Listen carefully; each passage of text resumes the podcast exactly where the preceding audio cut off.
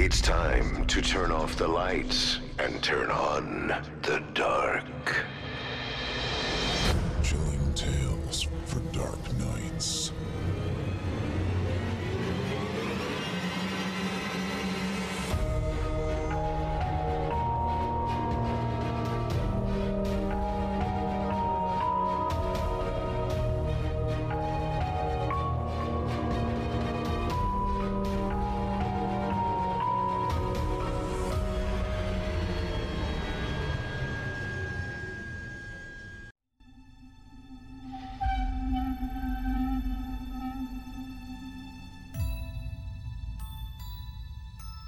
Good evening, listener.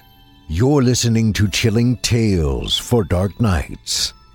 On tonight's edition, we invite you to leave behind your safe reality and descend with us into the frightening depths of the most terrifying imaginations with two audio adaptations of frightening fiction about hellacious habits and sufferable solitude.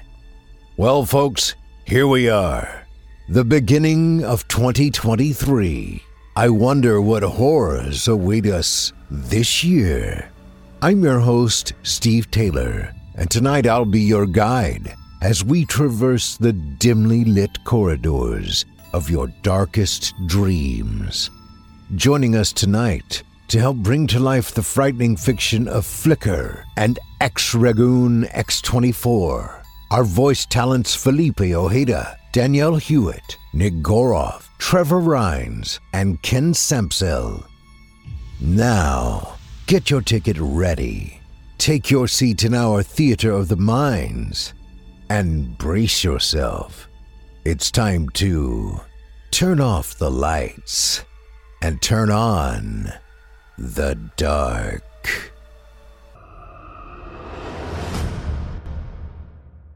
Our first tale of the evening is written by Flicker and is performed by Felipe Ojeda, Danielle Hewitt, Nick Goroff, and Trevor Rhines. In it, we'll meet a young man named Jack. Jack has a problem with smoking, and it seems to be ruining his life. But after he visits a strange looking store, he buys a package of cigarettes that seems to be a little more different than usual. So without further ado, I present to you Where's the Smoke? A dark place. That's where Jackson McCormick loved to be. Made him feel safe, helped hide his secret. But it wasn't a normal secret, like kissing a girlfriend in a closet or trying to take sexy pictures of himself. No, Jack didn't care for that. What he cared about was smoking a cigarette, which was actually what he was doing. The closet where he was hiding smelled like cigarette smoke, and he coughed hard because of that smoke. Jack sighed softly, thinking about why he'd got to this point. He never wanted to smoke, but everywhere Jack had been or had gone, he saw people smoking, and one day he figured out he should try it for himself. And that's where the problems began. Instead of buying groceries or important stuff, he would buy cigarettes of any kind he could lay his hands on. Just then, the closet door swung open, and Jack's mother, a nice blonde haired lady, stood there with a dark glare on her face and her arms crossed. Jackson, what on earth are you doing? His mother snapped at him. He looked away from his mother. He didn't want to tell her. He knew she already knew.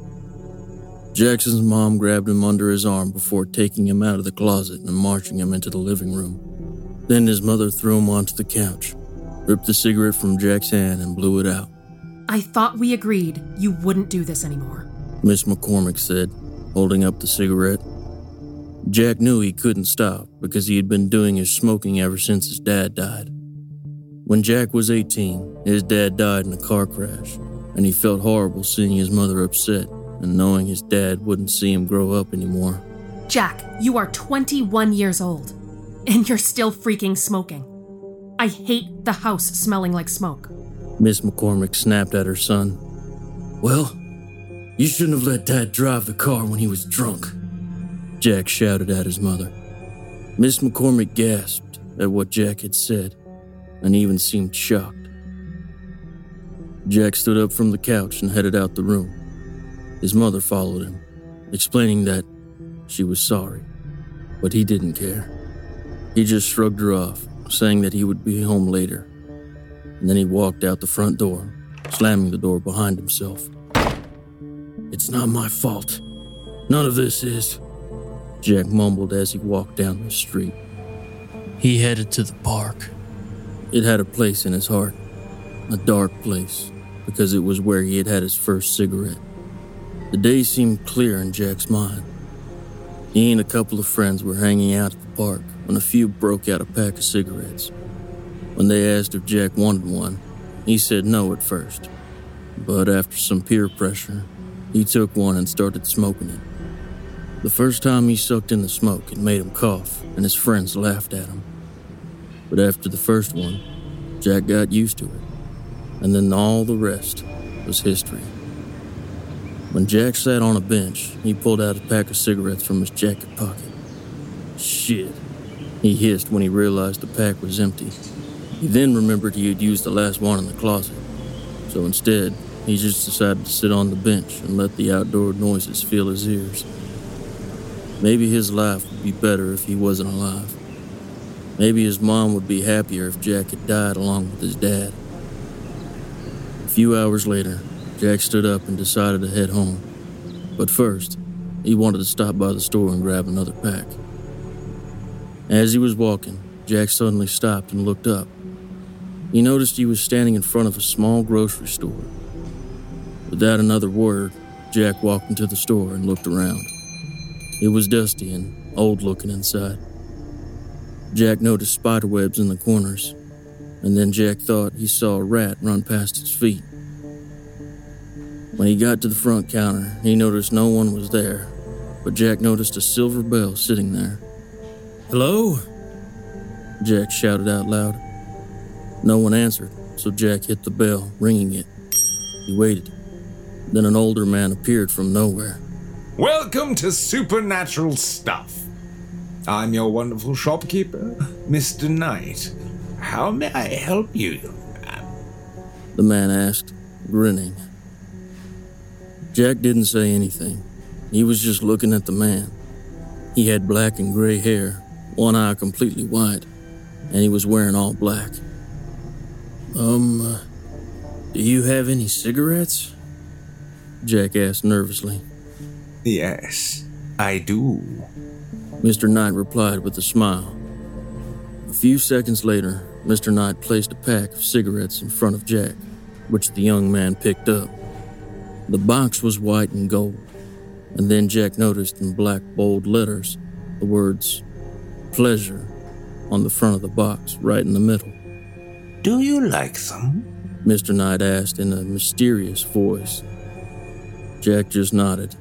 He reached into his pocket and pulled out his wallet, ready to pay the man. Oh, no, young man. They are free of charge. Just think of it as a gift from me to you. Mr. Knight said, holding up his hands. I don't have to pay you? Jack asked, confused. No, you don't, young man. But I would wait until you got home to use them. Mr. Knight said. Jack nodded before looking down to put the cigarettes in his pocket. And then when he looked up, Mr. Knight was gone. Huh? Where did he go? Jack mumbled under his breath. But he didn't think about it and then headed home, thinking about what had happened in the store. When he got home, he heard talking and laughing and growled under his breath. His mom's friends were over, probably chatting and drinking tea like they always did. So he headed to his room, where he shut the door behind himself and sat on the edge of his bed. Jack pulled out the strange cigarettes, looking at them, wondering what Mr. Knight meant by what he said. Jack opened the pack and pulled out the cigarette. He noticed it looked like a normal one, which confused him. He lit the cigarette and started smoking it. When Jack blew the smoke out of his mouth, he noticed it was black. Huh? Jack mumbled. Jack coughed hard, rolled his eyes, and then started smoking it. And a minute later, he was done. Jack sighed softly, thinking about going downstairs to see his mom's friends, but he didn't want them to smell smoke on him. Jack then felt tired. He looked up.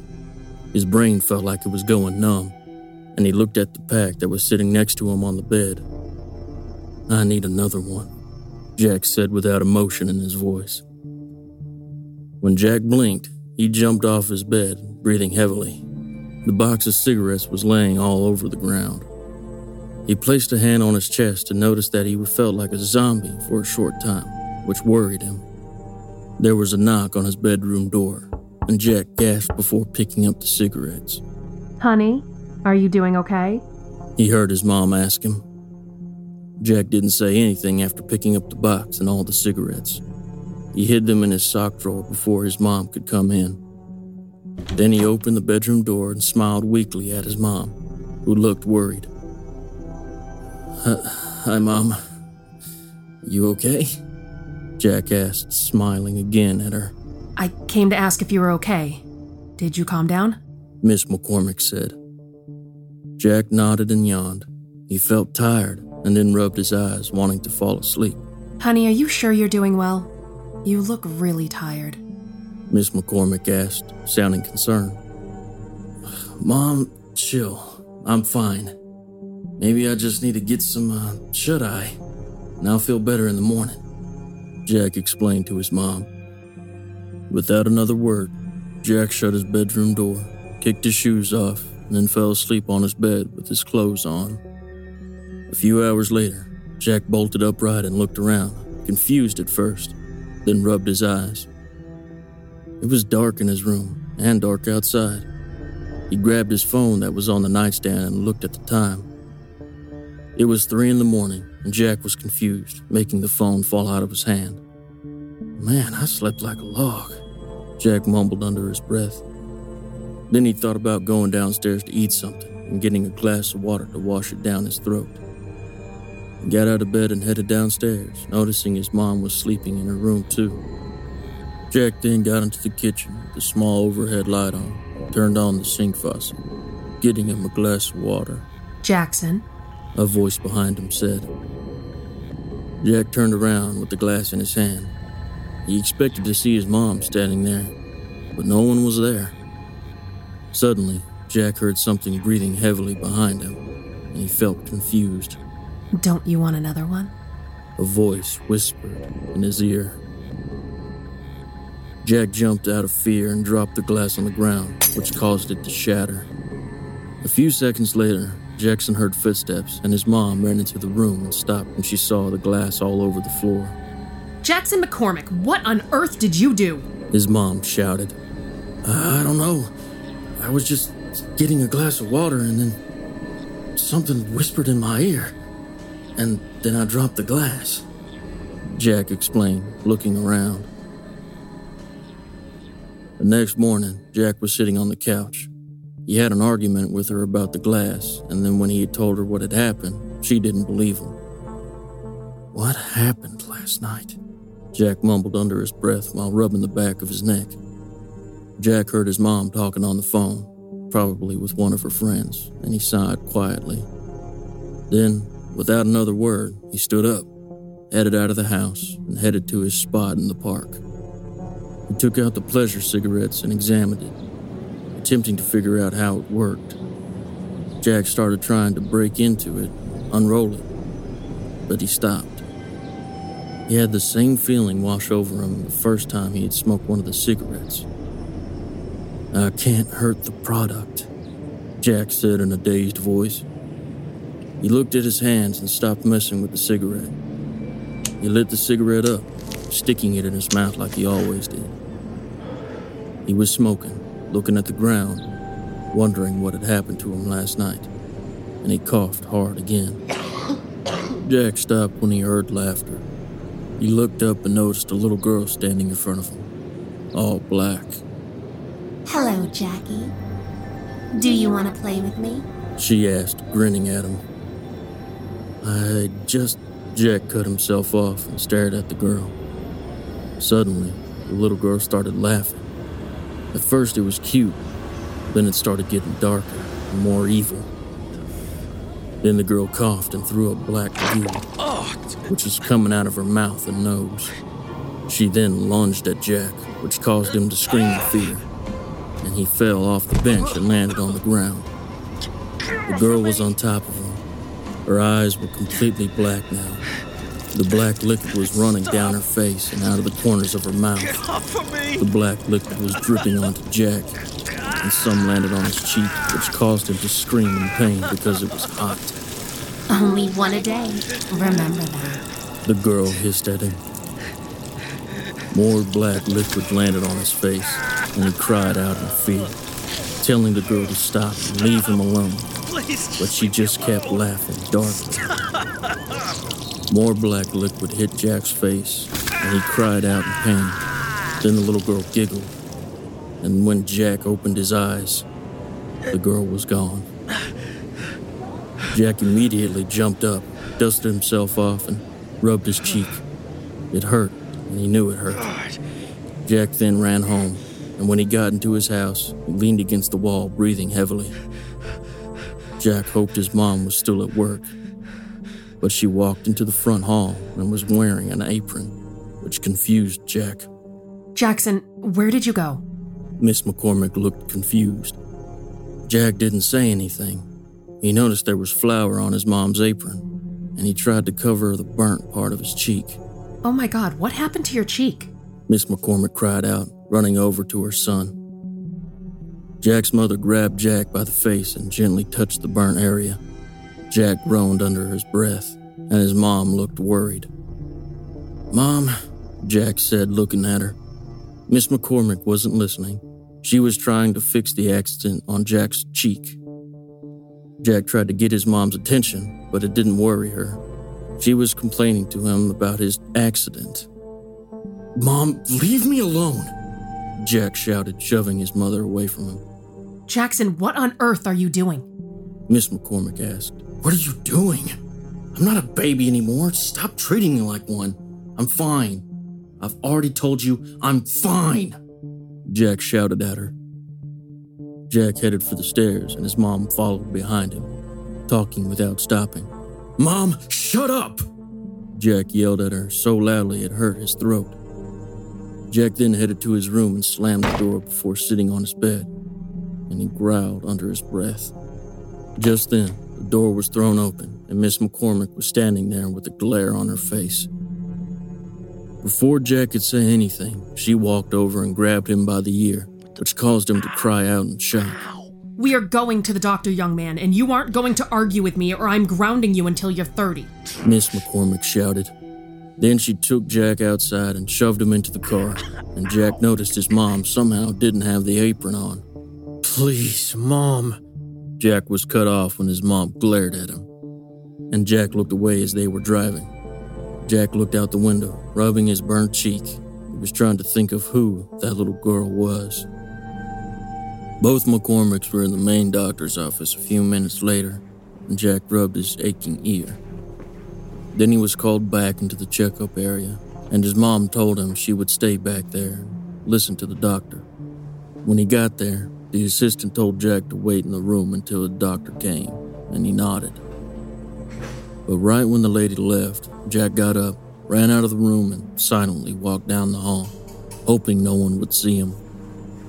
Jack ran down the hall until he found a door open and ran into the room. He went into the empty checkup room, then he shut the door and sat on the checkup bed. I can't take this anymore. I just can't, he said, breathing heavily. Then he stuck his hand in his jacket pocket, stopped, and pulled something out of his pocket.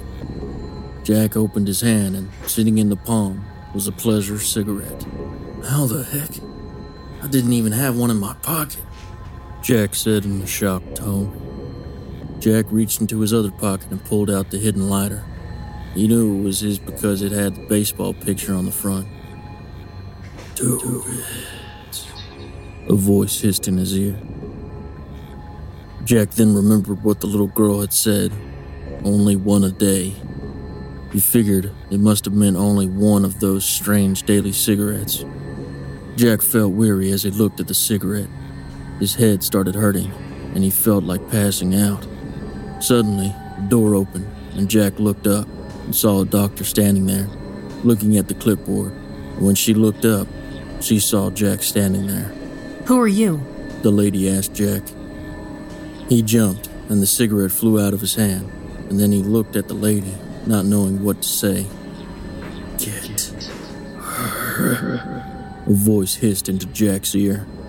Jack suddenly jumped at the doctor, and she screamed out of fear and shock. But Jack covered her mouth and grinned at her. A dark grin crossed his face. Be quiet. They won't care if you die, Jack said in a dazed voice. Jack took his hand off the lady's mouth and then headed for her neck, starting to choke her. Please let me go, young man. The lady said, sounding worried. Just then, the front door busted open, and a few security guards and a different doctor were in the room. Jack looked up at them, and everyone gasped in shock and surprise because Jack's eyes were completely black. Young man! Stop this nonsense right now! The other doctor shouted. A few minutes later, Jack was back home in his room, laying on his bed. He felt sick, and that's what the doctor had told his mom. Jack had thrown up twice, and his mom had made him hot tea to calm his throat, but it only made him feel worse. Miss McCormick came into the room to check on her son's temperature and was shocked. You are burning up. I have no clue what's happening to you. Maybe you're getting a virus, which is why you're acting so strangely. Miss McCormick explained. Mom, Mom, there's something I need to tell you, Jack said, sounding weak.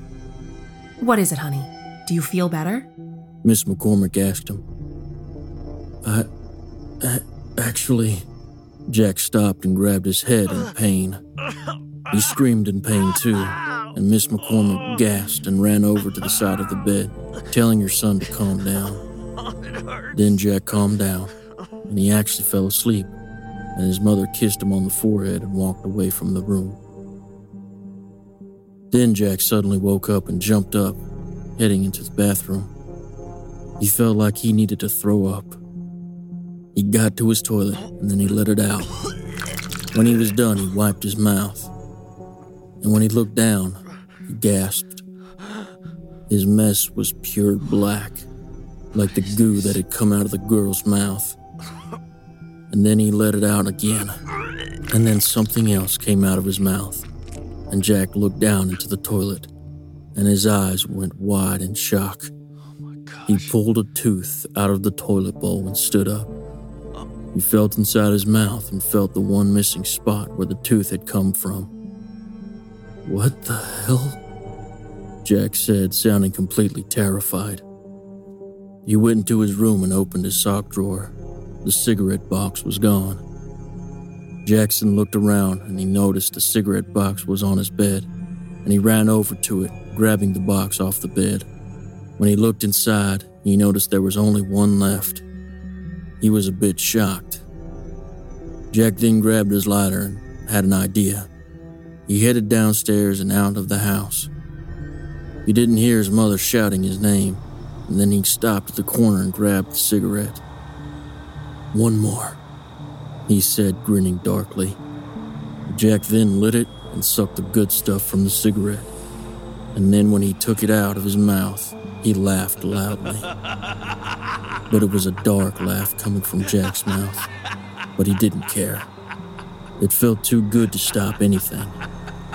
Then he threw the cigarette and stomped it with his bare foot. He didn't care that it burned his foot. Jack just stood there thinking about something and shoved an empty pack into his pocket. It's time, Jack mumbled under his breath. Jack then noticed a big 18 wheeler heading down the road near where he was. And then, without thinking, Jack walked into the middle of the road and stood there with his back to the truck. Everyone will be happy, Jack said, feeling better about his life and everything else. He heard the horn from the truck, but didn't turn around or do anything else. He just stood there, ready to die. Then Jack blacked out, and he felt his mind and feelings slipping away. He felt the ground beneath him, probably dead or bleeding. Jack groaned under his breath, and when he opened his eyes, he was staring at the ceiling, and the lights were blinding him. He's awake. Jack heard someone shout. When Jack opened his eyes, he saw his mother and two police officers smiling gently at him. What's going on? Jack asked as he sat up in the hospital bed. You're lucky to be alive, young man. You apparently walked out into the middle of the street and almost got hit by a truck. A police officer said. And then the doctors and EMTs found a box of cigarettes on you. Miss McCormick said, sounding concerned. Jack told everyone in the room what had happened to him while messing with the pleasure cigarettes. Well, we actually found out that those cigarettes had an experimental drug in them, and you were the first victim of it. The other cop explained. A few days later, Jack was out of the hospital, sitting in his house's living room, when he smiled. Jackson actually quit smoking for the first time, and he actually felt happy. And then he looked over and saw his mom reading a book. The doorbell rang, and both McCormicks looked at each other puzzled. Jack got up and headed for the front door, and when he opened the door and looked around, no one was at the door. He then looked down and noticed something on the ground. It was a bottle of wine, and he picked it up. Glamour, the bottle said. Jack, who was at the door? Miss McCormick asked. The only sound heard was that of the wine bottle being opened.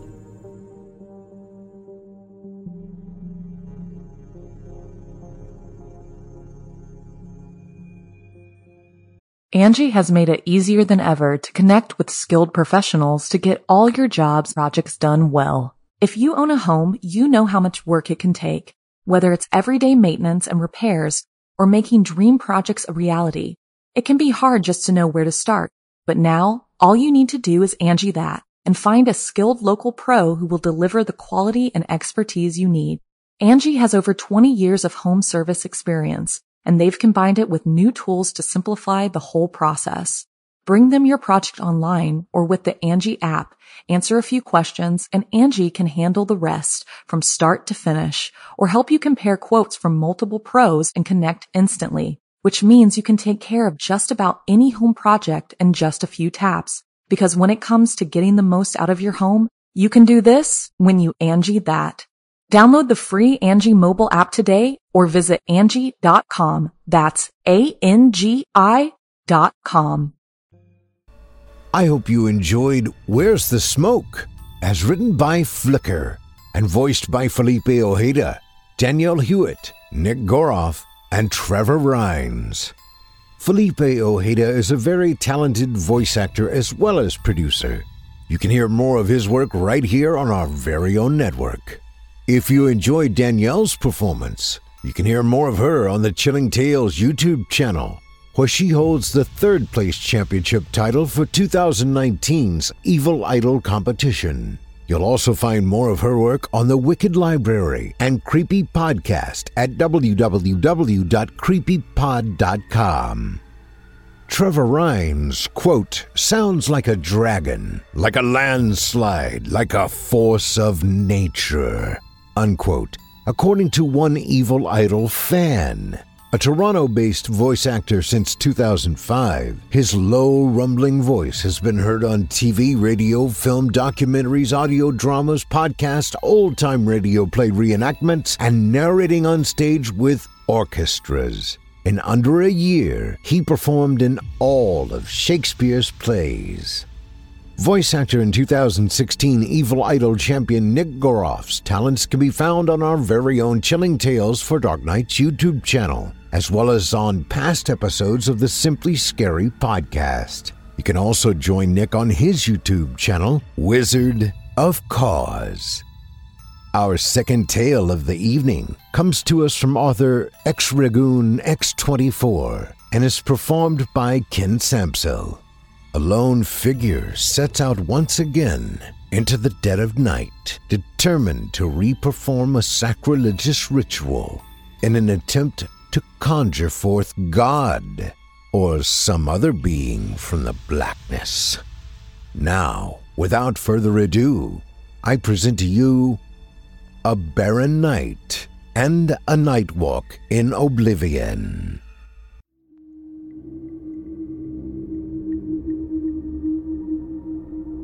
The time read quarter to two, and he was still gripped with the heat of urgency.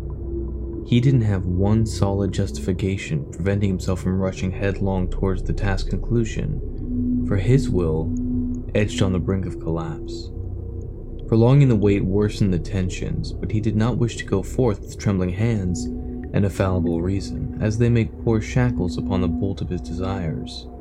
To him, it was a duty, though no one set the charge, and in his composure, he wanted to hold in some manner to that of a devoted man. He wasn't good being one, nor could he pretend like religious men do, for he gripped his spade firmly, shoveling dirt onto the grave of his shadow, making desperate attempts to cover the deep gap where its talons continued to breach the surface. With that, he knew somewhere someone wept. In the dark folds of his apartment, he focused on the metal fetish lying in his hand as amber from outside collided with its edge, serving to help fuel his impatience. A long, firm braided string of leather held the totem as he traveled about, its length hiding the object's significance away from the eyes of our world, for it wasn't his own. He would not go out of his way to purchase such a token, for doing so would reveal a devotion which he scarcely had if he ever did at any point in his life. Though he wasn't devoid of faith, holding it up he saw the decades worth of scratches that plagued the surface of the silver, along with a faded outline that still held the form of the lost martyr. The tip of the stem broke off recently, making it resemble a T, yet he wouldn't discard it. He planned to keep hold of the fetish, even if it became a smooth hunk of ore. Once it was a pile of dust, he would carry them until the moment a gust would dispense their molecules to the four corners of the cosmos. Till then, he prayed for the day an answer would bestow itself onto his feeble soul. But for now, his only hope is to find some crutch out there in the darkened world. The time read quarter to two when he finished performing the infinite resolution on the comfortable spread of his bed. Reaching for the door, he threw on his outdoor attire, trying not to betray his calmness, and left with a hefty weight bearing down across his shoulder. The night touched his mood, helping to elevate the sense of dread and despair he clung to in his composure. He set the bag in the trunk and drove the car out of its spot. He tried putting as much weight into his driving as he refrained from adding excessive pressure to the gas. On the streets, he struggled to maintain that weightiness, starting a little too early after a red light, or perhaps it wasn't worth the fence. Only God knew. He breezed through the city with no trouble. It was a shame there wasn't anything to obstruct him, reveling in the thought of something hindering his way before returning to the hopelessness of the inevitable. At another light, he turned his gaze skyward at the megastructures to have a religious weight crush him Staring at them was the only way he could feel a kind of sublime transcendence in this urban body. Otherwise, he would have had to travel to Switzerland to inspire a similar sensation. If the task demanded him to go to the Vatican, he would have despaired immensely, but not in the way he would have desired. His way ensured the response he aimed for would achieve the correct emotion needed to evoke what he craved. Besides, he was convinced that she played an important role in the evocation. Away from the center of town, down a lonely street, he came upon a decrepit building squatting low in the dark, surrounded by a forgotten construction fence that barred it from the inertia of the neighborhood. It was an old community pool that lost much attention the preceding years. There wasn't anything magnificent in its appearance, but still, the structure managed to serve as the means for what he found in it. In essence, what he needed was a place far enough that required a need to travel and also allowed him to perform the task in solitude. Luckily, he could possess this abandoned property for his own gain. He parked the car at the beginning of the street so that the weight of the approach could be performed with ease. Out of the trunk, the bag digs into his spine, feeling satisfied as it protests woe into the curve of his back. At the fence, he heaved the bag above the acicular top, fearing it would puncture and slit an incision along its leathery surface. He squeezed through an opening and continued with the sack's contents pressing against the walls of their bondage. Ahead, the building fell silent in its place, waiting like a dead capsule to be buried. Near the exposed entrance, he glanced at an abandoned crane with its ball resting just around the corner, blanketed loosely by a soundless tarp. Past the entrance, the innards of the building were left exposed as nature's leavings came to litter its surface. Leaves and dirt clung awkwardly onto the decay of breached walls and dangling fixtures, moss being its most common occurrence, expanding and growing along its corners and edges. Thanks to the structure's natural dampness, before him he saw a dirt trail proceed beyond the view of the hall and found his dirty feet in step with it. Upon reaching the pool, he gave his eyes a second to adjust. On the ceiling, small openings allowed waves of what little dark light there was to enter, giving off a soft ambiance to the room, making traversing a bit easier without the help of a light. Below the holes, dry watermarks stained the floor, along with the grime and muck resting in the linear crevices of the tiles, creating a diseased pattern across its surface. Looking over the wide bowl reminded him of the time an overabundance of moss nearly plagued its surface. To his right sat a railing that fell down the wall of the deep section, which was where he needed to be. He found the dip oddly sunken, but felt glad he had such a depth to work with, allowing his actions to remain secure and hidden. He descended the shallow railing to its end and stretched his arm, letting the bag drop below, intact, instantly shattering the silence. He gained the pool's edge and swept around the rim to the shallow rise where he could reach the deep end safely. Before the fall, he used light to peer into the damning darkness below. In one corner, there rested undisturbed a group of ash that suspiciously resembled the shape of a casket. A round black smudge lingered on a wide tile area on the opposing side. A well of sadness touched him gently where he stood. He didn't like seeing them, especially the former, but he stayed his gaze for as long as possible, trying to ingest their lingering forms and the meaning that preceded them. After a solid minute, he heard the echo of a scraping as he fell down the gentle slope. He gripped the sack, dragging it over to where the scorched tiles idled, and took out a small bag before dumping the contents of the large onto the center of the mark. The linear wood collected neatly in one pile as several non-conforming pieces set themselves apart on its fringes. Opening the small bag, he brought out a bit of kindling and a pocket-sized can of oil, setting them down before the pile. He sprayed a dab of gas on top of the kindling, cleaning his hands afterwards with the edge of his shirt. Then, he pulled out a cheap lighter from his pocket and thumbed the switch a few times before it ignited. He stood in waiting. For what he wasn't sure, but had several particular notions as to what could, or at least should, happen. This was only a brief moment, for he didn't want to hesitate lest he betray his stoic conviction. And with a steady hand, he stretched out his arm toward the kindling, and the flames immediately caught, spreading in no time as the flames blazed strong within the core of the pile of crosses. Near his foot, he picked one up, careful not to let the wood splinter into his hand. It was crude looking. Feeling shame, he didn't spend extra time polishing it further. He wished he had added another week sanding each and every one of their edges, rubbing varnish into their cracks to make them shine but he wasn't willing to put in the extra work, nor did he want to inhale the toxic fumes, especially when they burned. The quality of the work didn't matter as long as the evocation wasn't disrupted by petty detail. Looking at the pile, his heart ached to see them burn, and he was pleased with the feeling rising up in his body.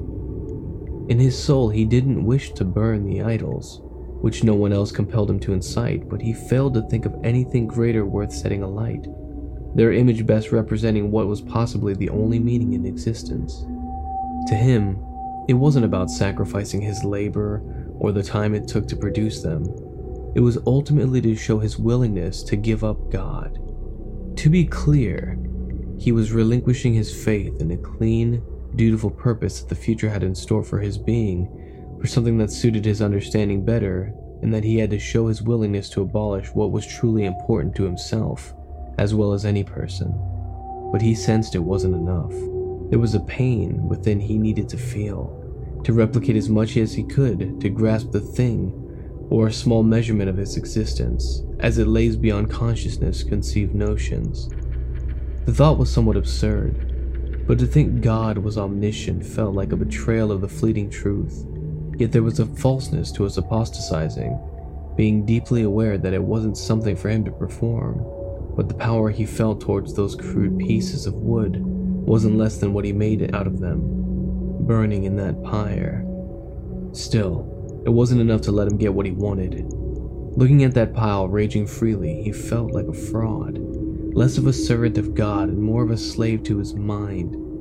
It is difficult to add God to everything, for imprinting his vision to the role of life, cradling it in the actions of man's cause required faith. That he felt was the only thing that made the sacrifice remotely possible, but it would have fed his heart the same way God's justice did and the karma that lies in the silence that the universe creates. As the fire began to nibble the edges of the crosses, he turned away to dwell near the pile of ash in the corner. The blackened skull fragments at the head, where only the jaw rests intact. He grazed at it with his fingers as if he knew who it belonged to, but thinking about it took his hand away from its reality. For what did he know about her? It seemed as though he knew everything, having organized the pieces back into place, followed the clues and assumptions to where her completed image rests now firmly in his mind. But still, it remained hollow, the same as that broken silver pendant of hers.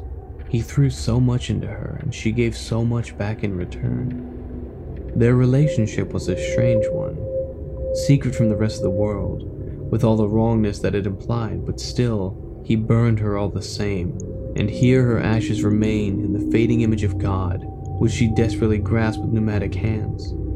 She was truly devoted to him. That was the first thing she told him, yet he loved her despite it.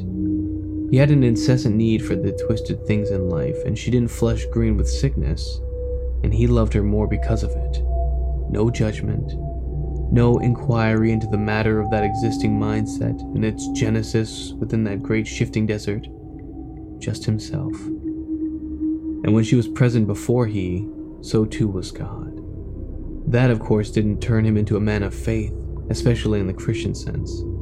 He was still a man of his own will. He saw him in her face, a little distorted. He shied to admit, but the features seemed lucid and clear. It was enough to convince him of his presence in the gaping blackness of the universe. And so, to better understand, he pondered the nature of God and spent countless hours studying, reading the so called good book, keeping both of them out of reach of the sheepening crowd. He wanted to learn what he could about God, yet he realized how little we did know about him.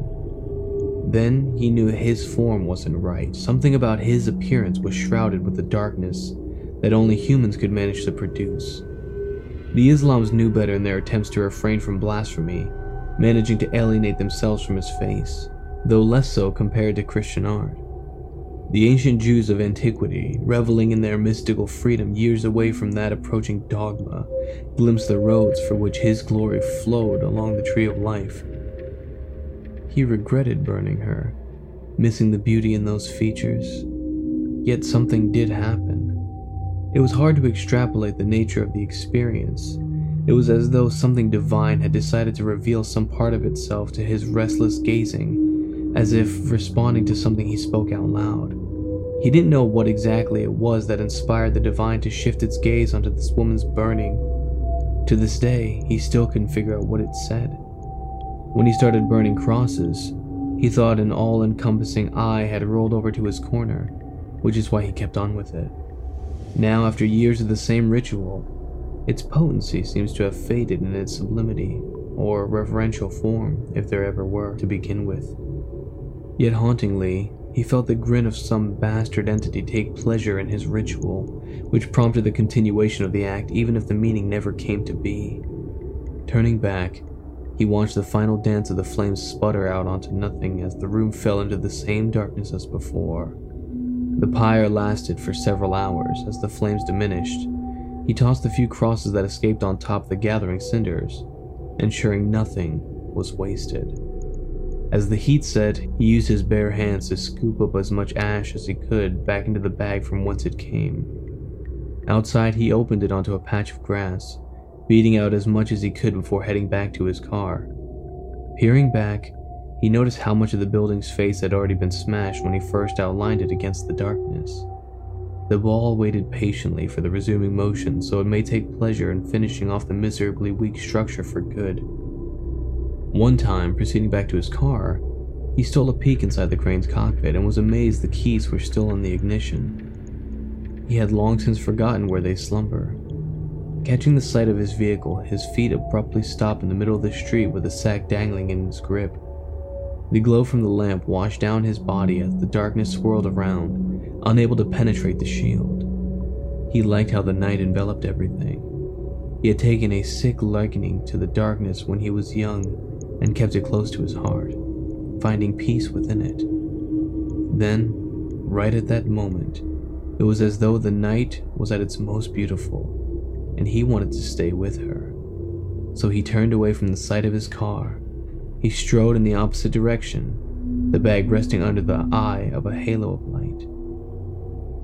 After passing through a few streets, Jay felt a force disturb the atmosphere Looking around, he could only catch the inviting sight of shadows in their corners as they spread easily between the borders of light, not one of them resembling the idea of a fleeting figure. He knew to trust his instincts, especially at night, when the world resembled an all around hiding spot.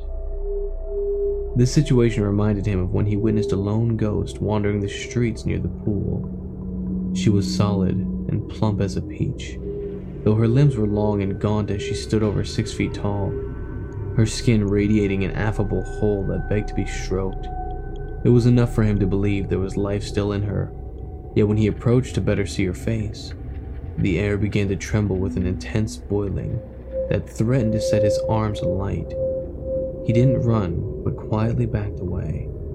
The aberration never noticed him, and he never saw her image again. Now he feared the presence of another tempered spirit.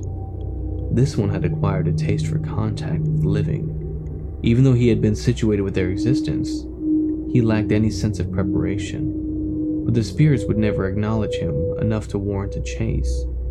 Already, he felt the spirit's dark semblance pressing against his back, chilling his spine as he contemplated the results of the ghost's attempt to gain his flesh.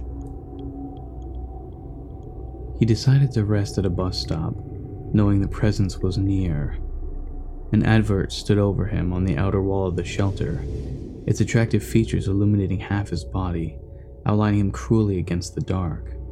Much of his concerns were forgotten as he silently read the timesheet perched on top of a pole. According to the list, it would take another hour or so until the next bus came around, though this didn't factor into anything he was planning.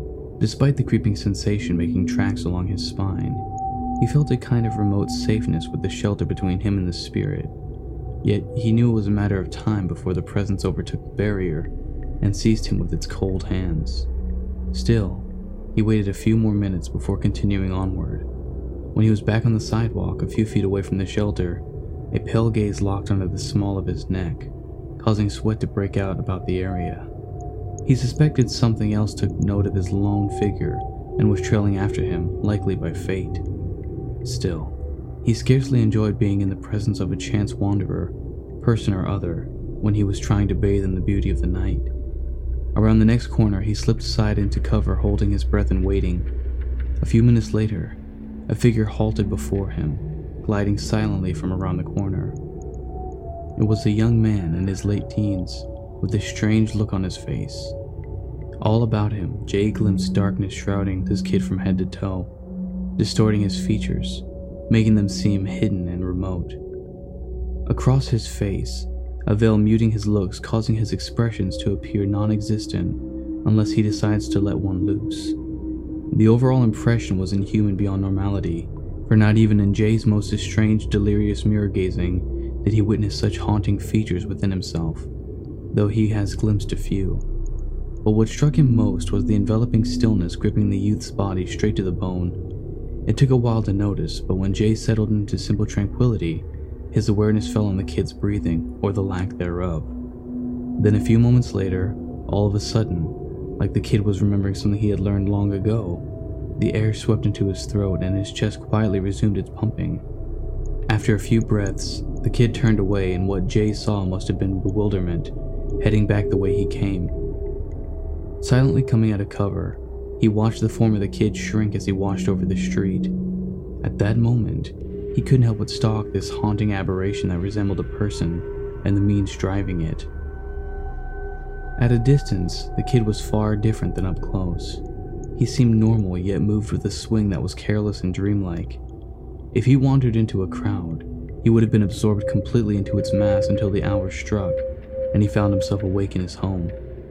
But out here in the night air, his motions were devastating to glimpse, for each step he took was the march of the dead, inching closer to that beautiful oblivion that Jay knew well. For this reason, he found himself trailing this peculiar character, a person who was closer to the brink than he apparently was. He wondered what kind of circumstance would make this young adult turn this shade of nihilism. It was no question this remote figure was empty of faith, but what of his reason?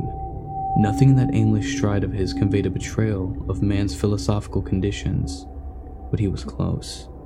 The kid stood completely still every now and then, lost in some distant fantasy Jay didn't need to put himself out of sight, for the kid's back was always before him, giving full view to these moments.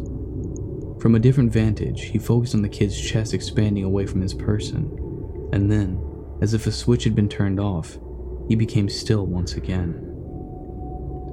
Jay counted the seconds, following minutes, until the kid dared to proceed in breathing. The kid did this several times during his walk, and it chilled Jay every time to see his motions recede right in the middle of the sidewalk, seizing all manner of life for one instant. In those minutes, the kid would sway on his feet, ready to fall before his lungs began sucking, followed by a gentle cough, and he would pass on through the world just like a specter who hadn't forgotten his fleshly instincts. Jay didn't know what would happen if the kid prevented the act of breathing altogether. Would he die? Or would his body take up the condition it was familiar with doing, leaving him unconscious? It was scary to think that your chest would willingly go with that kind of conviction, where all at once, like a subtle reason was fading away, and you were left to pick it up only to find that you were the cause of its absence.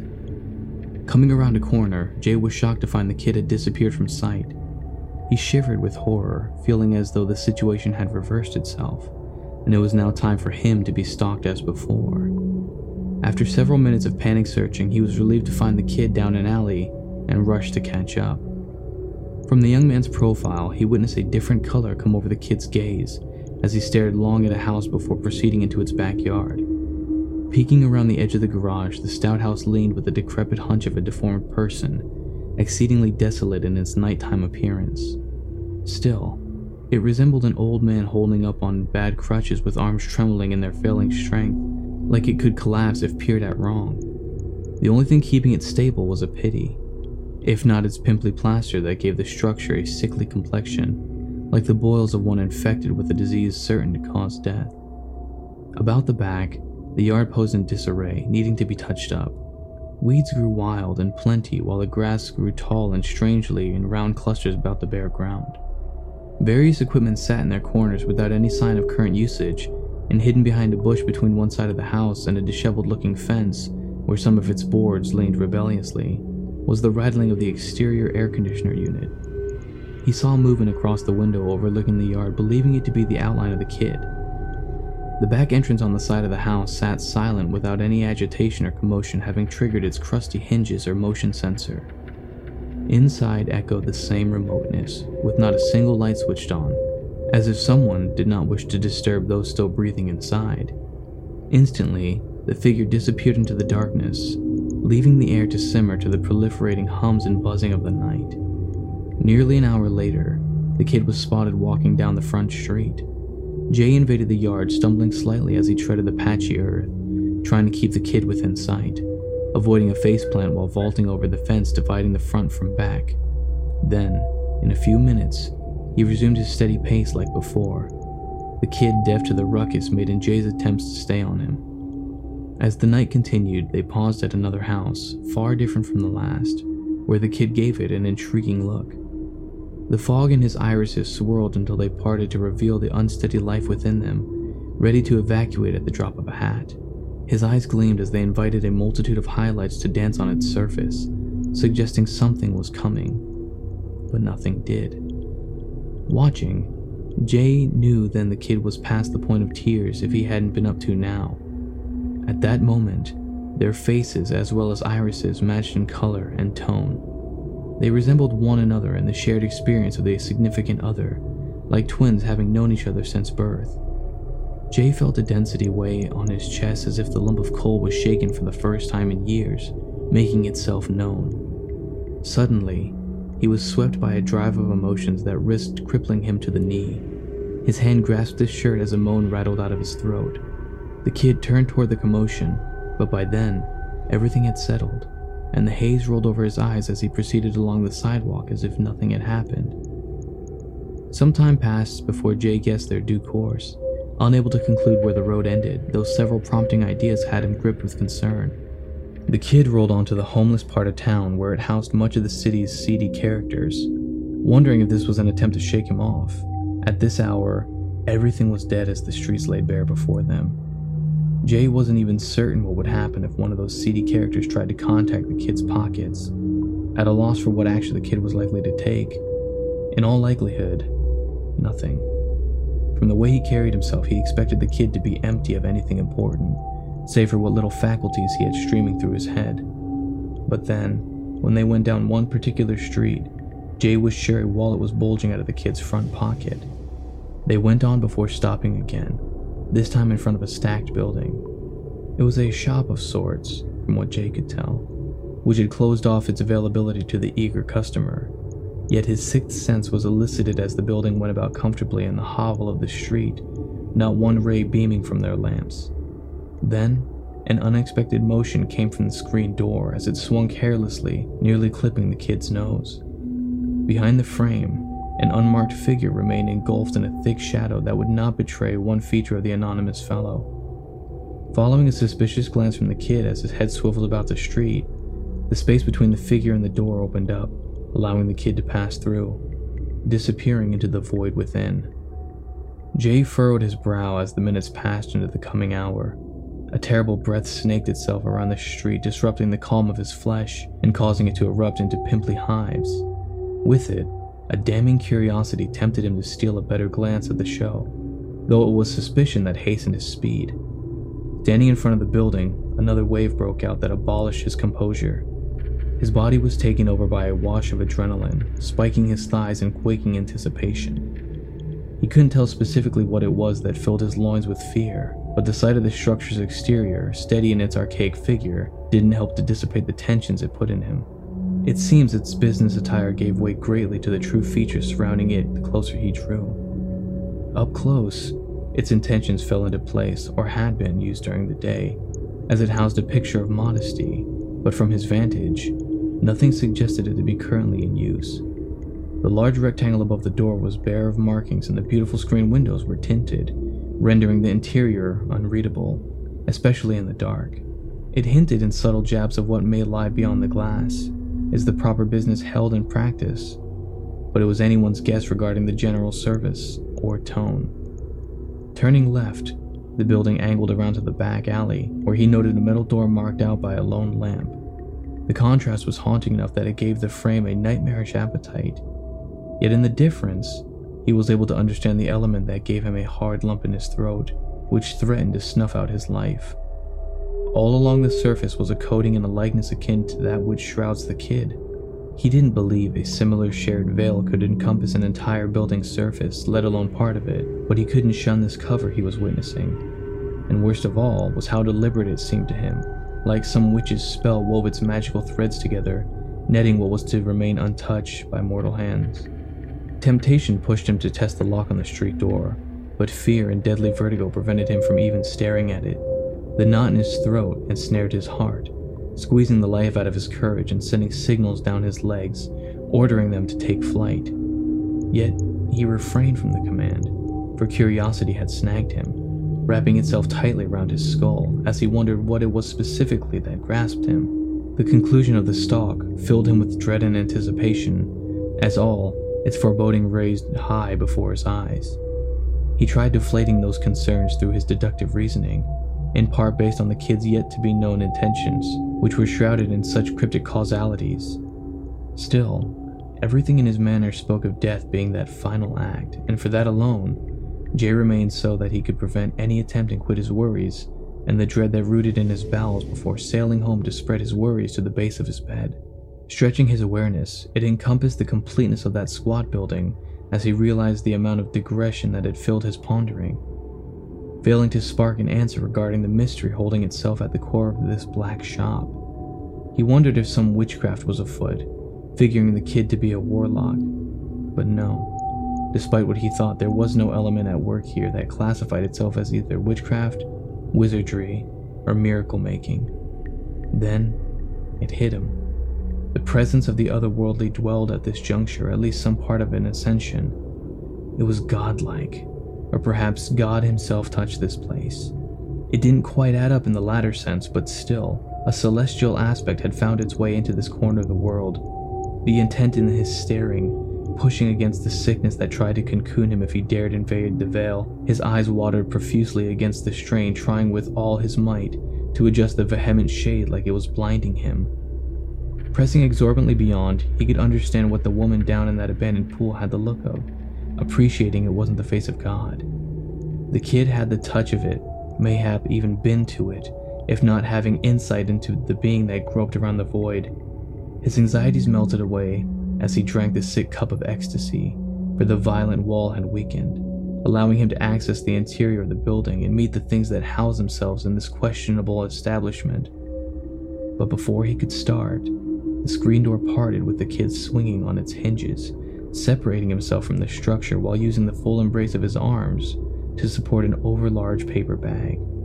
Unable to process the bag, the kid walked away from the shop with a speed that Jay mistook for vigor, and as he did so, the curtain that veiled the building suddenly failed sufficiently, releasing the spell it had on Jay's mind and body. He was dumbfounded at the phenomenon but didn't have the time to properly assess the causes as he immediately followed along, determined to see this journey to its end. It was nearly six when Jay noticed that the sky began turning the navy blue of dawn and was anxious to be in the bosom of his apartment. Yet he trailed onward, keeping the kid in his sights, the two staying behind the ridge that held the night. As the sky brightened in color, he noticed the aura about the kid fault slightly, like the sun was chasing the specter of nihilism out of his person. Despite the threat, the kid did not quicken his pace, for he was in no rush, as though either confident in having timed his arrival or feeling secure in the clarity, showing the two of them arriving at this point and that it would all come to one glorious perfection in the end. Jay was led to the outer borders of the town, where abandonment and desolation defined the spread of the land, expanding into the largest area he had ever seen. All around, dirt and stone rested in peace alongside vast mounds of gravel, while bashing columns stood partially erect or leaning to, with rusted wires breaching past the skin. It was a quarry of some kind, he guessed, built around the destruction of some vast property that once had a purpose but was being scrapped for the latest project if there ever was one. For all he knew, it was destruction for profit's sake, causing something inside Jay to shiver. He placed the property somewhere on the city's border where the scents of the wilderness began encroaching on the nostrils, but not far enough where urbanism couldn't exist as nothing but a concept. The line between the two impressions blurred as the space ceased to embrace either one, instead synthesizing them both, stretching beyond into a territory all on its own. As soon as Jay set his feet upon the property, it became hard to stay quiet as the bits of gravel announced his every step. It took time for him to get his footing right, as they were prone to sink and slide on the jagged edges of rocks or the loose surface of the sand, especially without releasing a sound. But his caution gripped the gap between him and the kid to widen. He was worried he might get left behind, so he abandoned his stealth and stayed on him. Behind a mound, Jay glimpsed the last remnants of a declining structure, possibly the last one within a hundred miles. Its appearance lay striped, redacted to several faithless stories supported by a few well placed but crumbling pillars erect against the destitute surrounding. The kid was bearing directly onto it. The kid was like a drone, precise in his steps, moving as if the earth could not air him. His eye was steady and true as he grasped the vision, one magnificent in its glory. For once, he fixed his gaze on the lacking structure. The rest of the world was dead to him. It was as if not even the possibility of a misstep or trip on some large precarious stone was a concern in his mind. But by this point, the debris hardly hindered them both as the fall risk had decreased. This was a familiar sight to Jay, for the kid's gesture had the touch of absenteeism common among the sheep that attach themselves to those so called holy places. It chilled him to see this kid as a vacant vessel, for he was the perfect pawn in some eccentric cult. The thought of the kid in the hands of a community of devoid and submissive characters made him want to steal and lock him up where no charismatic leader could manipulate or corrupt his fragile state. Whether the kid was a participant of some devout group was a mute question compared to the enigma surrounding their agenda. But when he gazed upon the kid's determined motions, the reality shattered, for he stood in a cult of his own and he was their prophet. At this moment, the kid was like a champion, a knight for some greater lord, barren in his hidden powers. But out here, there was no god, or anywhere if Jay was to be bold. So, what was here worth giving all your attention to? Surveying the land, Jay glimpsed at scattered bits of pebbles and occurring rocks, identical and infantile, hardly mattering in the complete scope of the place and the gentle touch of air which stirred the dust off the lone stones. If he peered long, he would have tasted the nectar of the cosmos, even the precise molecules that comprise its contents. Still, in all of it, he saw nothing. Of course, these were something even far and wide, including the measurements his brain attributed to the phenomenon, but that wasn't what he felt. There truly was nothing to this place. He sensed it most on the line of the horizon. The two of them were on edge, and the kid was heading straight for it without hesitation. The barren knight going to meet his barren god. Jay's pondering inevitably came around to the bag embraced by the tender folds of the kid's arms and the components that waited within, but for what purpose he was soon to find out. As the derelict structure loomed, Jay felt it was like a precipice opened up to the expanse of the void. Once up there, he had to tip his head, and the below would become above. Was this the end? Truly? Was this Jay's final chance to turn back before meeting God, the real, or other? This line of question disturbed him, not because of the outcome, but the meaning that hid behind the burnings he had done up to now. After all this time, God, or something else, was about to reveal its prodigal image onto his humbled soul now that he, it, was within reach. Inside, he couldn't help but be somewhat disappointed, for all his actions seemed futile in provoking this being, inspiring only a glance, a meager look, not even wrath. It was as if all intention was gone the moment that boy materialized out of the darkness. He felt barred from his own will, and his determination was falling back against the walls of chance and absurdity, the one thing he desperately tried to escape from. At that moment, his head started to spin as a ring of laughter circled the summit of his crown, leaving him like she did, lost to the reduction to which all forms must transition to be accepted back into the contentment of the universe. But then, he was allowed to see the face of someone greater than that who joked around humanity's conscious woes.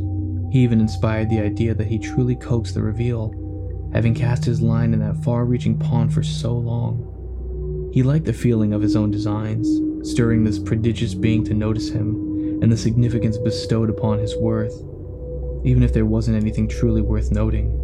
But to achieve that and not be the result of providence was empowering. It made him feel strength in his abiding spirit. Ahead, Jay outlined the stairs leading up to the structure and took to it with zeal, hoping that he was about to be shown the way to godhood. Reaching the fifth level, he silenced his painting Exhausted from the long ascent and creeping forth like a rat, Jay found cover behind an intact pillar. Between it and another hang two dangling murky sheets of transparent plastic that acted as looming doors to the chamber beyond, their surfaces dusty, adding another layer to the thick haze. Already seeping through, a dark glow caused the shadows to dance in an uncanny balletic display of motions that produced the most haunting effect on his mind. As he parted a corner, the dark glow washing over his face, he hoped there wasn't enough of himself being exposed, but at this juncture, his voyeurism was lost on the kid's attention. Standing over a pit made of shattered cement blocks and other broken debris was a tiny blackened shape flickering with life like an open flame, but not in a way that one could call it such. Glancing at the curious commodity, he wondered how something so black could replicate a glow found in the brightest of suns. It was blacker than the space between the stars, its composition seeming less material but possessed a devastating force if left unchecked. Also, if this puny substance was temporal, it truly was a doorway to another reality from which contact could be made with that enigmatic entity. Its form was currently at a minimum, though it produced an expanding aura that, if enlarged, would swallow both of them and the entire quarry, along with the city and the rest of the world. Towering over the pit, the kid's profile was poised and serene, as if unaware of the potential threat to his flesh and soul. Rummaging in the bag, wrestling soundly on the floor between his legs, he grasped a handful of some dark kindling and tossed it into the pit, the black flame expanding to swallow the kindling whole. Inside, Jay saw the unusual bark dissolving into nothing, not even leaving ash to simmer. It devoured each piece it was given, its girth growing steady as the kid fed it its last bark. But still, it didn't shape up to be the kind of destructive giant he feared in its potential. As the darkness reached the borders of the pit, he bent towards the bag and drew out a chunk of black wax and a contorted Arabic lamp, though it didn't quite resemble one completely.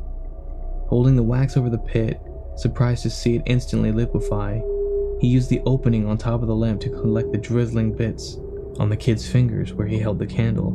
Blisters festered as the intense heat from the pit brought the lamp's metal up to flesh searing temperatures. Jay figured it was to keep the wax from solidifying, yet the kid was unmoved by the rancid smell and third degree burns damaging his nerves, which were likely incinerated by now, hence why his features remained firm. Soon, it was all in using it like a supple teapot. He began tracing geometric shapes about the floor. Once it was empty, he discarded the lamp with the flick of his wrist, turning back towards the bag. Jay watched it skip across the broken cement and clear the edge, falling off into the void, expecting a faint metallic clamor to ring out. But nothing punctured the silence. He turned his attention back to the pit, witnessing the kid draw chunks of unidentifiable raw material from a small leather bag placing them at measured points on top of the wax. Jay couldn't describe it, but the otherworldly quality of the traced symbolic figurines and alchemical matter frightened him beyond his darkest nightmares, for they couldn't disrupt his sense of reality. His pores shined with a gleam of sweat, attributing it to the strange heat building all around the space, not wanting to confess his growing fears, unsure of what exactly was unfolding before him. Having set the last of the materials from the pouch, the kid scooped up the paper bag into his arm, brought out seven cubed cages, and set them at specific points around the pit's circumference. From a distance, he observed a black outline squirming within the bars of the cages. Jay refrained from lingering on their repulsive figures, for their wriggling motions churned the contents of his stomach into a maelstrom of sickness. The final object raised out of the bag, leaving it limp and discardable, was a flask shaped in the most complicated manner going beyond what any glassblower could have blown, let alone be conjured from some madman's artistic fever dream. Eight chambers comprised this glass figure, which at its center housed a clear liquid, along with a few tiny trimmings floating in its substance. Standing before the heat of the pit, the kid fondled the curve of the delicate crystal, giving off an erotic play, like he was caressing the humps of a voluptuous woman feeding off the preliminary tensions as the ritual commenced. Jay was surprised at the tone of it all. In his mind, he expected something similarly satanic, like a jar of blood, the head of a goat, a dead snake, or even some devilish candles, along with a few pentagrams drawn on the floor instead of those disgusting symbols. But everything presented thus far was exceedingly unaccountable and less evil inducing than what could have been conceived. All around, Faces started to appear within the leaping shadows, each one a mask of pain that haunted Jay for the remainder of his life. With their empty sockets, they peered down at the kid before the pit, with the black fire fluttering uncontrollably. Then Jay started to hear it. drums. Darker than any sound produced by an instrument molded from the thickest of animal hide, yet unparalleled in its resonance. Not even the fullest and grandest taiko drums from Japan could incite such a deep frequency as those he heard, and like the best drums, it penetrated your chest, as they certainly did. Only it felt as though it was smashing your soul to pieces, making your insides feel vulnerable and delicate as china. At first, he thought it originated from the pit, but it panned and moved, seemingly popping out of thin air that lingered about the space. Jay's head swiveled on the ball of his neck, trying to catch the sound with his eyes, desperately seeking a source, but there was nothing to grasp. At the corner of his pupil, he glimpsed a movement by the pit.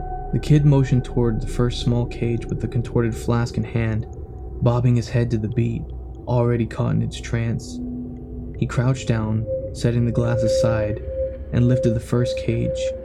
He unlatched the top and dumped its contents into his hand, tossing the cage beyond the traced wax symbols.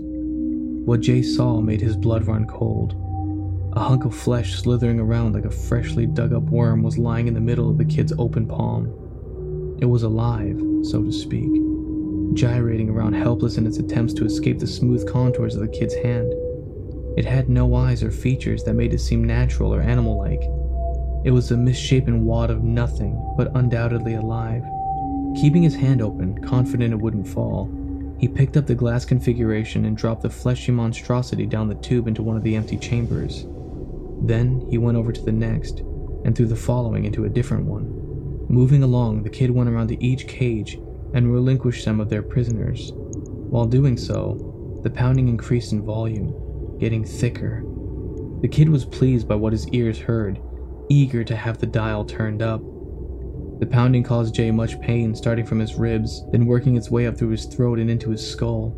Feeling the shell begin to crack, he held his chest and cuffed his head, while trying to maintain their shape as best he could through the expanding thunderstorm, all while wondering if the kid felt the same sensation. Looking on, the kid dropped the final creature into the seventh chamber, having rounded to the head of the pit. The center roared on with energetic anticipation, sensing what was to follow. The kid raised the flask high, arching himself backward and threw it head on. The black flame opened up, pleased as it tasted the crystal texture, ingesting the glass entirely, preserving the whole of its content. Inside the flask bobbed like it was suspended in water, perfectly sustained in a stasis of absolute purity. Then, the liquid inside started to boil, and a poisonous looking gas slowly filled the center chamber. The creature's disgusting flesh pulsed normally, unaware of the gas developing before them and its threat to their being. In a few minutes, all the liquid had evaporated, floating soundly about its encasement.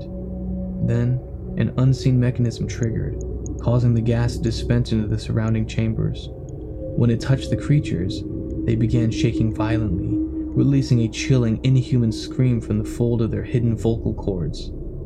Jay's jaw seized up as the high pitch cut through like a thin needle of light, piercing his eardrums along with his eyes, nose, tongue, biceps, genitals, and even his urethra. Forcing his lids open, he observed the creatures as they twitch in spastic motions, desperately throwing all their weight against the glass, trying to smash the walls of their torture.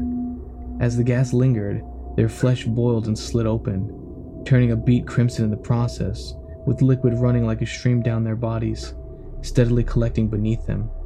At this rate, if they didn't suffocate from the gas or bleed to death, they would certainly drown in a pool of their own blood.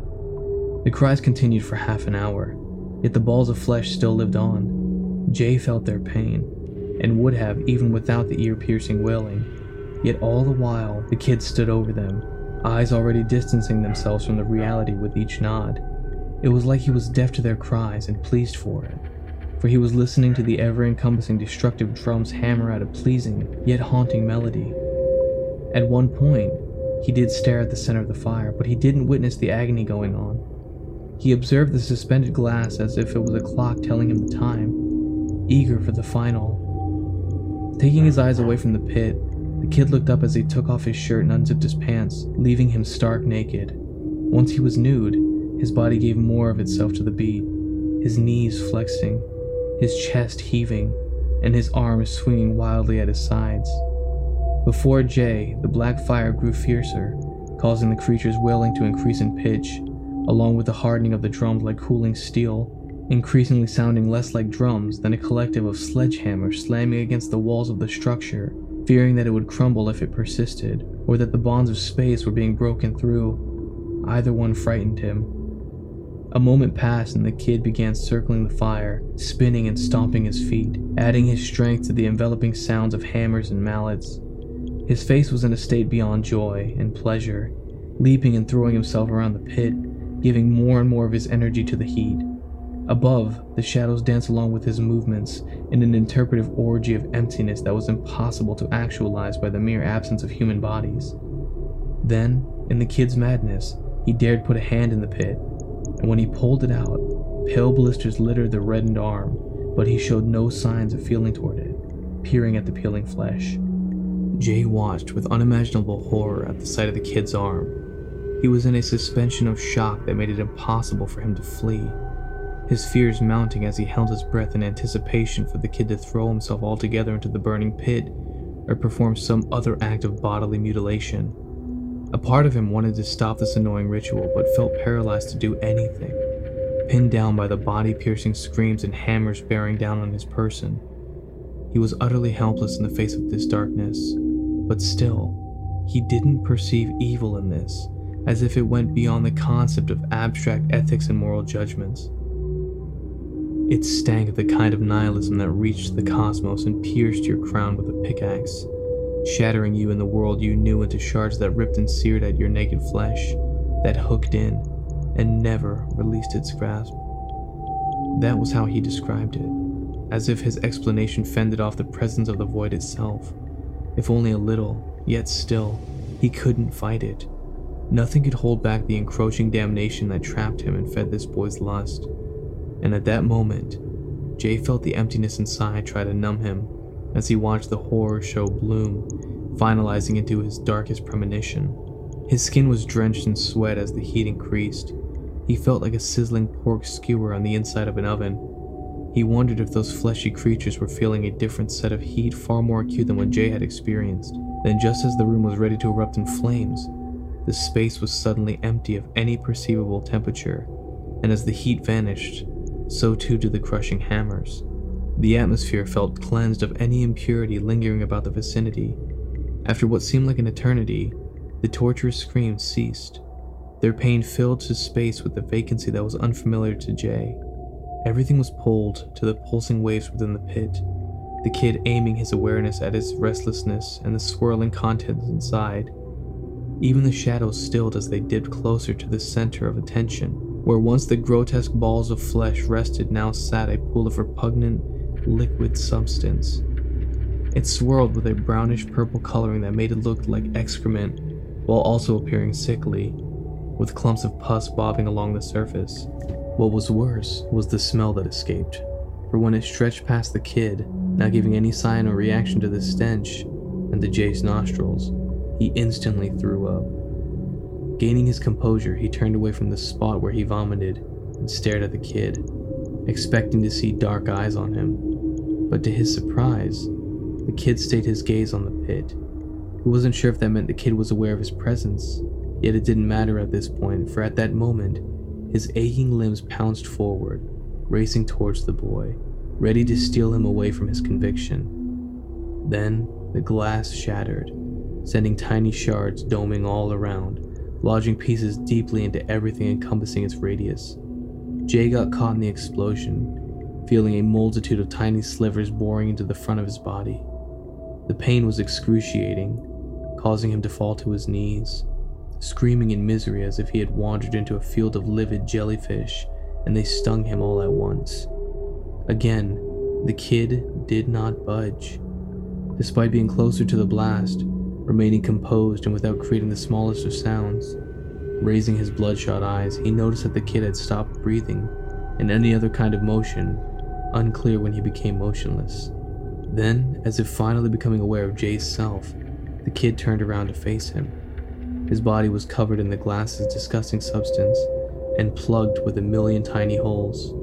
His flesh was shredded as bits of the tissue showed for all, along with some exposed bone. His face was all but gone, and his eyes looked as though they had melted, perhaps from staring at the pit for too long. His stomach had torn open, entrails dragging to the floor as fluid drizzled from incisions along the wall of his intestine. The kid's mutilated body and the rotten smell nearly made him want to vomit again. It was as if he was showing off how much destruction he could handle. Despite the dismemberment, he stood erect and still as a corpse, waiting patiently for the cue. Then Jay saw an eerie substance peek out of those tiny holes. It looked like the kid's blood had begun to seep out, but it wasn't. At first, it was hard to glimpse. Then, as its motions became distinct, he understood it was something with the motion of blood, but had none of its characteristic gloss, having a shine but was like a coating on a surface that was far too fleshy to be otherwise. As the substance drew across the surface of the kid's body, coming first in drops, then in mass, its appearance was hellish. All over, fleshy orifices and appendices blinked, twitched, smacked, stretched, and pursed in a hideously malformed and contorted manner, swelling in ways to which he found many characters among the mass, like a horde of monsters become tangled and fused into an abominable beast. Jay witnessed something running out of each orifice. He couldn't tell if it was spit or urine, but the drooling suggested hunger in most of those holes. The kid was nearly covered in the deep crimson substance in a few short minutes. Jay turned to himself, terrified the same thing might appear out of his flesh, but as he stared at his hand, he saw nothing but black holes. He peered deep into those newly made pores in his palms, tilting them back and forth slightly, swearing he could see a glimmer deep within, twinkling with life. Then he felt a chill crawling along the canals of his body, making him break out into a shiver. Around the holes, the flesh blackened, showing signs of frostbite while inside. He felt the shards numb his core with a cold touch. About a damp creeping came into the atmosphere, cooling the air to freezing temperatures well below zero. On the surface of the space, frost caked in corners as icy fingers crawled along the surface of the concrete. As his breath condensed into white puffs of smoke, he rubbed his shoulders desperately, trying to inspire heat on his whitening flesh. Instead, the chill traveled farther along the roots of his arteries, inspiring a frigid winter to find a home in his body. The kid remained still on his feet, his back to the pit, and the red mass having ceased running, sitting on his flesh steadfast and appalling. Some of its parts were frozen solid as they reached the floor, which produced such a repulsive effect that strained the limits of Jay's comprehension. Out of nowhere, the kid moved slightly, turning away with a grin on his face, and the instant he began, the drums resumed their thundering rhythms. They sounded different than before, resonating in such a way as if they came from caverns hidden away in the deepest places of the world, untouched by the most seeking of men. Its frequency was unknowable, yet primal, straight from the depths of humanity's past, haunting in its bleak reverberation. As they boomed, Jay noticed something flow from his ears. Dipping his fingers, he knew instantly it was blood. The kid danced on, disturbing Jay in a manner beyond utter foulness. His motions had no grace in them, no art. The explosion crippled the kid, but that didn't stop him from enjoying himself, jerking and heaving his limbs around the pit in a way that made him look desperate. The appearance was too much for Jay to bear.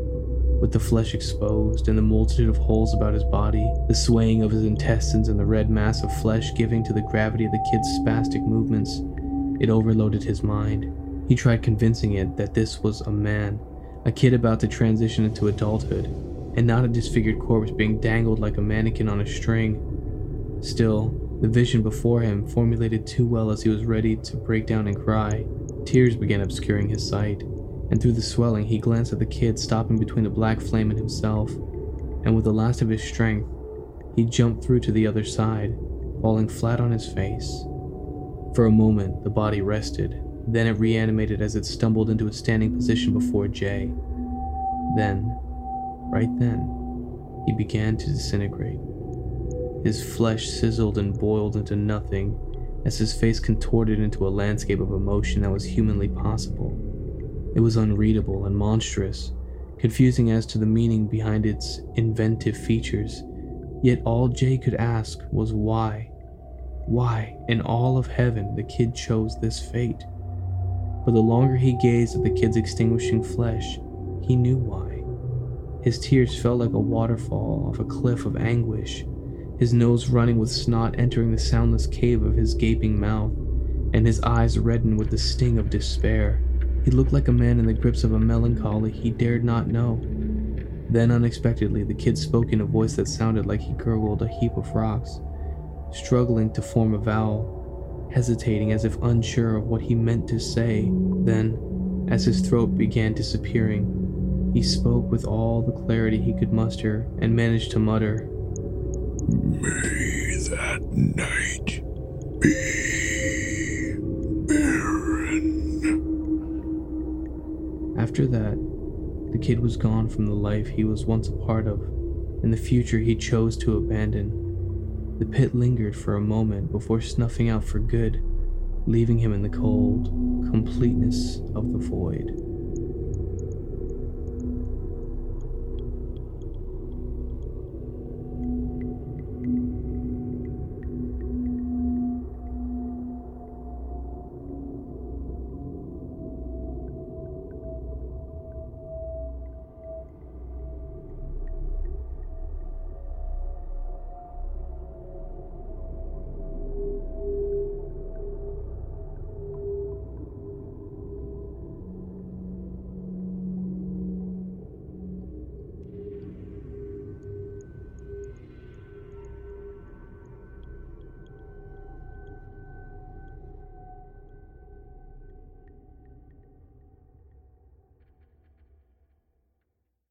I hope you enjoyed A Barren Night and a Night Walk in Oblivion, as written by X Ragoon X24 and performed by Ken Samsel. Ken Samsel is an aspiring voice actor slash YouTuber from Okinawa, Japan. Being bilingual, he is always searching for the next voice acting opportunity, whether it be in English or Japanese. As for me, I'll be right here next week. Now, our weekly descent into the depths has just about come to a close. But before we go, I'd like to take a moment to thank you for joining us for tonight and remind you to take a moment to stop by our iTunes page and leave Chilling Tales for Dark Nights a five star review and a kind word. And follow us on Facebook, Twitter, and Instagram if you haven't already. And of course, subscribe to us on YouTube, where you can find an archive of our work going back to 2012. And consider signing up as a patron at our website, chillingtalesfordarknights.com, to show your support and get all of our content ad free.